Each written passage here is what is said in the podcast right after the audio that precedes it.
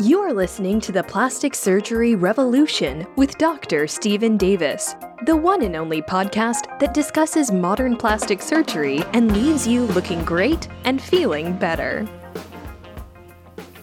Welcome, everyone, to the Plastic Surgery Revolution. I'm your host, Dr. Stephen Davis, board certified plastic surgeon. In the world of plastic surgery, and cosmetic surgery procedures, one of the tenets that we as plastic surgeons try to live by is the idea that we want to save and retain as much viable, usable material from the body that we possibly can.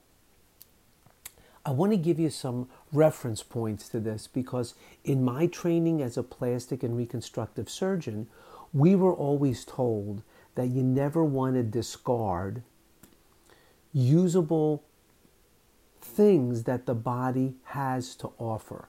Here are some examples. When I'm doing a rhinoplasty and we have to do something with the septum, which is made out of cartilage, we can take pieces of that cartilage and instead of throwing them away, we could bank them or use them for other things that we may need to use it for, such as making a tip graft, using it for what we would call spreader grafts to make your breathing better.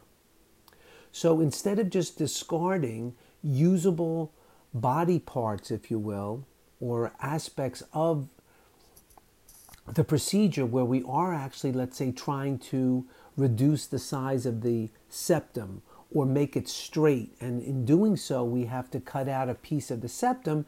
Instead of just discarding it, let's see if there's a way that we could use it. And the reason why I'm saying this to you is we do this all the time when we're thinking about a reconstructive procedure. Um, we could utilize um, a vein from some place in order to try to use it as a grafting device to try to make something happen in another part of the body. We can use an artery somewhere and graft it. So whenever we're doing a breast reconstruction and we want to do things like that, we're actually borrowing from other areas of the body so that we can make something at the end better. Okay. So the reason why I'm bringing this up is one of the procedures that we've been doing more and more of over the past few years are hair transplants. And what we know is that once we deplete the donor area, meaning the area that we can actually harvest hairs from to replant or transfer, into another part of your scalp, we're pretty much done the whole game. It's over. There aren't more usable grafts, let's say, that'll look reasonably the same on, you know, if we took hair from another part of your body, from like under your arms or something like that, we could actually transplant it to your scalp. However, those hairs aren't going to match the hairs that grow out of your scalp. And the important part of this that I really want to hammer home here is that while you may still have viable hair follicles that can be transferred and used, we really don't want to allow that to go away. And the problem turns out to be a lot of times a timing for this. And what's really, really important to understand is when we're doing hair transplants, we're trying to make the scalp the healthiest, viable surface that we possibly can. It's just like if you wanted to plant flowers or a really wonderful vegetable garden.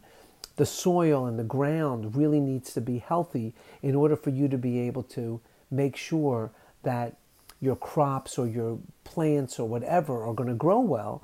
Similarly, we're trying to make sure that your scalp is as healthy of an environment as possible so that even the hairs that are currently still growing, we don't want to allow them to die. We don't want to allow them to go away. And the reason that this is so incredibly important is because earlier today I was talking with a patient and she was explaining to me that her husband still has a good amount of hair in the front and in the middle of his scalp, and we call that kind of like the frontal forelock.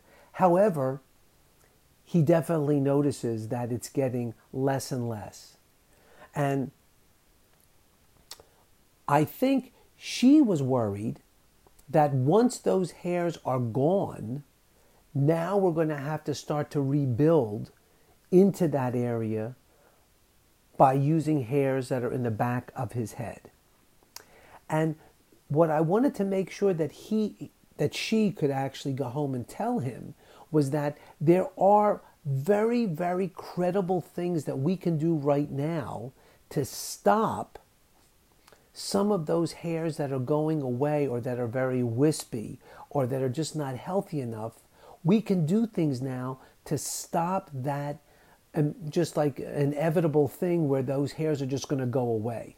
Obviously, we can't at this point in medicine stop hair loss completely. But what we do know from a lot of research and a lot of very, very credible papers that there are a lot of ways to halt what's happening to losing hair. And if we can halt that or just arrest that type of um, leaving, if you will, of hair follicles of your scalp, we can do a couple of things that are really very interesting. And this is part of this whole artistry of doing hair transplants is that if we can make the quality of the hairs better, meaning we can make them thicker, we can make them look more youthful, we can make them um, just grow better instead of having very wispy, fine, you know, brittle type hairs, if we can make those hairs that are currently still growing better, and then try to maintain that while we can also harvest some hairs from the donor area and blend them into that zone, it will never look like you are really going bald.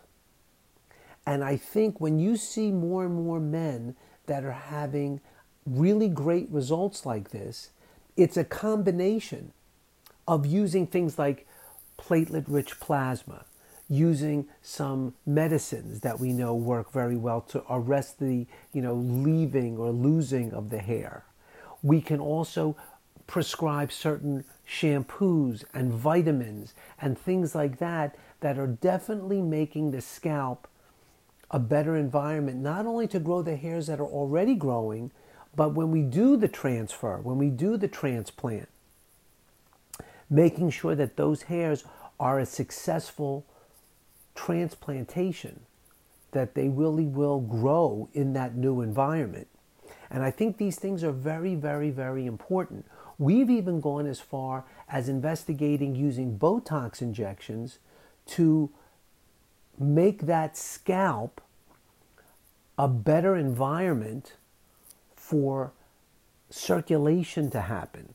Because what we found through a lot of research papers is that many men start to lose hair because the scalp gets very, very tense with the muscles that are running around underneath the skin of the scalp.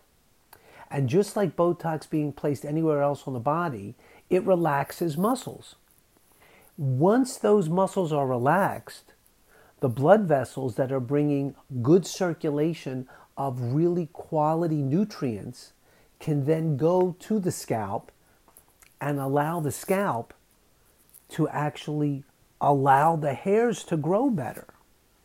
So that's why I'm saying if this is something that you really are fascinated about, like I am, definitely take the time to look this up, come in for a consultation, call us for a virtual consultation, or go to see someone that really does a lot of hair transplants like we do that are really passionate about it because there are a lot of different ways right now to make sure that you can maintain the hairs that you have and actually bring in new hairs from certain parts of your scalp so that it all merges together and you never look like one day you woke up and you were bald and the next day you went and had some sort of a hair transplant and everybody knows you did that.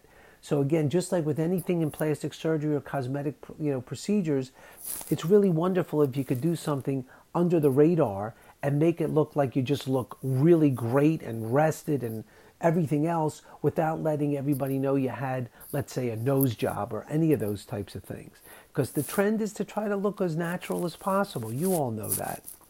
So keep this in mind and remember blending medical type procedures, blending um, just regular things like really wonderful shampoos that stimulate the scalp as well as incorporating some surgical type procedures like a hair transplant, can all be merged together to give you unbelievable results in this whole new world of hair transplantation.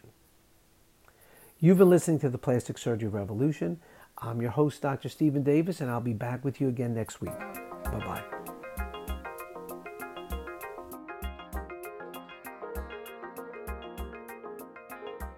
Thank you for listening to the Plastic Surgery Revolution with Dr. Stephen Davis. Please subscribe to our show in iTunes, Stitcher Radio, or whatever app you use to listen to podcasts. Keep listening, looking great, and feeling better.